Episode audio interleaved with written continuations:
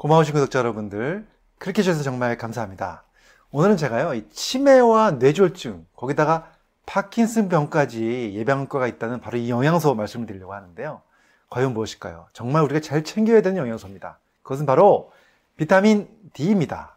사실 우리가 비타민 D 하면은 과거에는 골다공증 관련해서만 얘기를 많이 했죠. 비타민 D가 풍부해야 골다공증을 예방할 수 있다. 뼈가 튼튼해질 수 있다. 사실 이것이 가장 중요한 비타민 D 역할이었는데 최근 10년, 20년 전부터요, 굉장히 많은 연구들이 나오고 있습니다. 비타민 D가요, 치매뿐만이 아니라 뇌졸중, 또 파킨슨병뿐만이 아니라 그 밖에도 굉장히 많은 연구들이 쏟아지면서 정말로 비타민 D의 중요성에 대해서 오늘 다시 한번 강조를 한번 드려보려고 합니다. 그래서 오늘 제가 관련된 연구 결과 정리해드리고 이 관련된 연구들을 쭉 보시면요. 아, 정말 비타민 D를 안 먹으면 안 되겠구나 생각이 드실 겁니다. 저도 사실은 공부하기 전까지는 먹지 않았거든요. 근데 비타민 D를 공부하면서부터 비타민 D를 꼭꼭 챙겨 먹은 지가 벌써 몇 년 됐습니다. 그래서 구독자 여러분들도 한번 꼭 끝까지 봐주시면 좋겠고요. 그 다음에 또 제가 이동환 TV 구독자님들과 함께 소통하기 위해서 만든 소통 밴드 건행모라는 밴드가 있습니다. 아래 설명란에 있으니까요. 들어오셔서 가입하셔가지고 질문 남겨주시면 제가 답변도 드리니까 가입해주시면 감사하겠습니다. 자, 그럼 오늘 영상 끝까지 봐주시고요.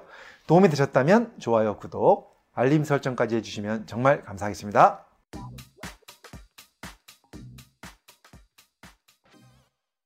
안녕하세요. 교육을 전공한 교육하는 의사, 가정의학과 전문의 이동환입니다. 비타민 D가 부족해지면 여러 가지 문제가 생긴다고 알려져 있는데요. 그 중에 첫 번째가 바로 비타민 D가 부족해지면 치매 발병 위험률이 두 배 이상 증가한다는 결과들이 있습니다. 2014년에요. 영국 애시터 대학 연구팀이 연구한 자료가 신경학 학술지에 실렸는데요. 거기 보면 65세 이상의 약 1658명을 대상으로 했습니다. 6년 정도 관찰을 해봤어요. 해봤더니 비타민 D가 부족한 분들은 그렇지 않은 분들에 비해서 치매 발병률이 53%가 증가했고요. 그 다음에 비타민 D가 부족을 넘어서 결핍인 경우 굉장히 많이 부족한 거죠. 결핍된 경우에는요, 치매 발병 위험률이 125%까지 증가했다는 결론이 나왔습니다. 굉장히 많이 차이가 나죠. 그 다음에 2016년도에는 어떤 연구가 있었냐면 중국인 대상으로 한 연구인데요. 평균 80세 정도 되는 대상자들 대상으로 1200명 됐습니다. 이분들 대상으로 꾸준히 조사해 봤더니 결론적으로 비타민 D가 부족한 사람들이 그렇지 않은 분들에 비해서 치매에 걸릴 위험률이 2배에서 3배까지 증가한다는 결론을 내렸습니다. 자, 여기서 보면 확실하게 비타민 D는 우리의 뇌 기능에 굉장히 관련이 있다. 이런 것들을 알 수가 있고요. 치매 예방에 도움이 된다는 사실을 알 수가 있습니다. 그 다음에 두 번째, 뇌졸중 관련된 이야기를 보면요. 미국 하와이대 연구팀인데요. 일본계 미국인 약 7,000명을 대상으로 34년간이나 조사한 결과를 발표했습니다. 발표한 결과를 보니까요. 비타민 D 섭취량에 따라서 또 그 비타민 D 레벨에 따라서 네 그룹 나왔는데요. 비타민 D가 가장 높은 그룹, 그 다음에 가장 낮은 그룹을 비교해 봤더니 네 그룹 중에서 가장 낮은 그룹이 가장 높은 그룹에 비해서 이 뇌졸중에 걸릴 위험률이 22%가 증가한 것을 확인할 수가 있었습니다.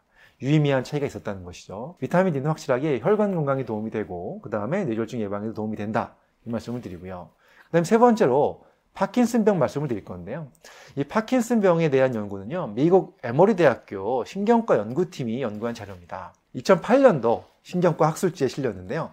파킨슨 환자와 그 다음에 같은 나이의 정상인 환자들을 비교해 봤습니다. 비타민 D 레벨을 비교해 봤더니 정상인 분들은요.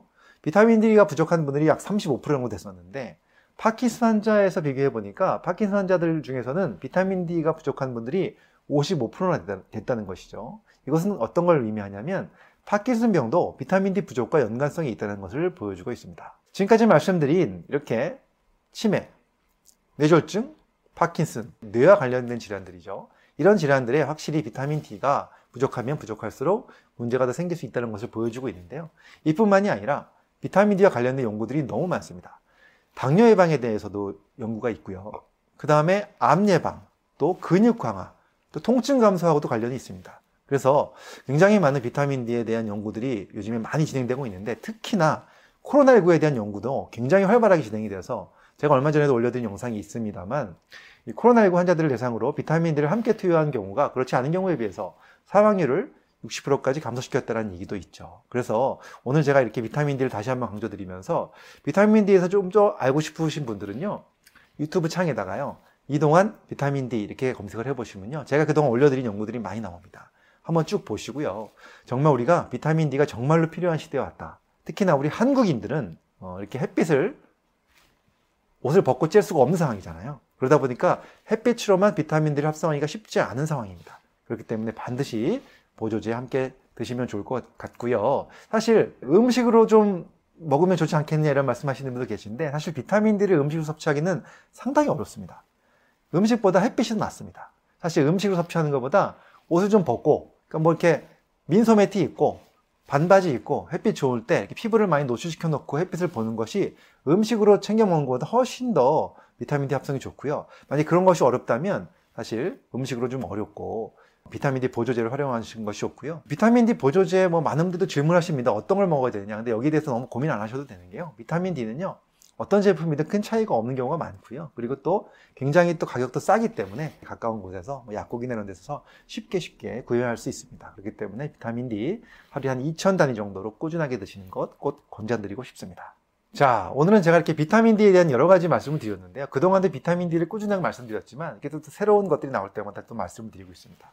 앞으로도 제가 비타민 D에 대한 이야기 좀 많이 드리려고 하고 있고요. 사실 비타민 D가 우리 건강의 모든 면에서 관여한다는 것 다시 한번 강조드리고 싶습니다. 그리고 또 제가 초대에 말씀드린 것처럼 소통 밴드, 건행모라는 밴드 있으니까요. 우리 구독자님들 아래 설명란 보시고 들어오셔서 또 건행모에서 또 어, 질문도 받고요. 그뿐만이 아니라 또 여러 가지 또 같이 할 수 있는 것들 고민하고 있으니까 들어오시면은 또 좋은 그런 소통이 될 수 있을 것 같습니다. 자, 여러분들 끝까지 봐주셔서 감사드리고요. 여러분들 비타민 D 잘 활용하셔서 건강한 생활 되시길 바랍니다. 감사합니다.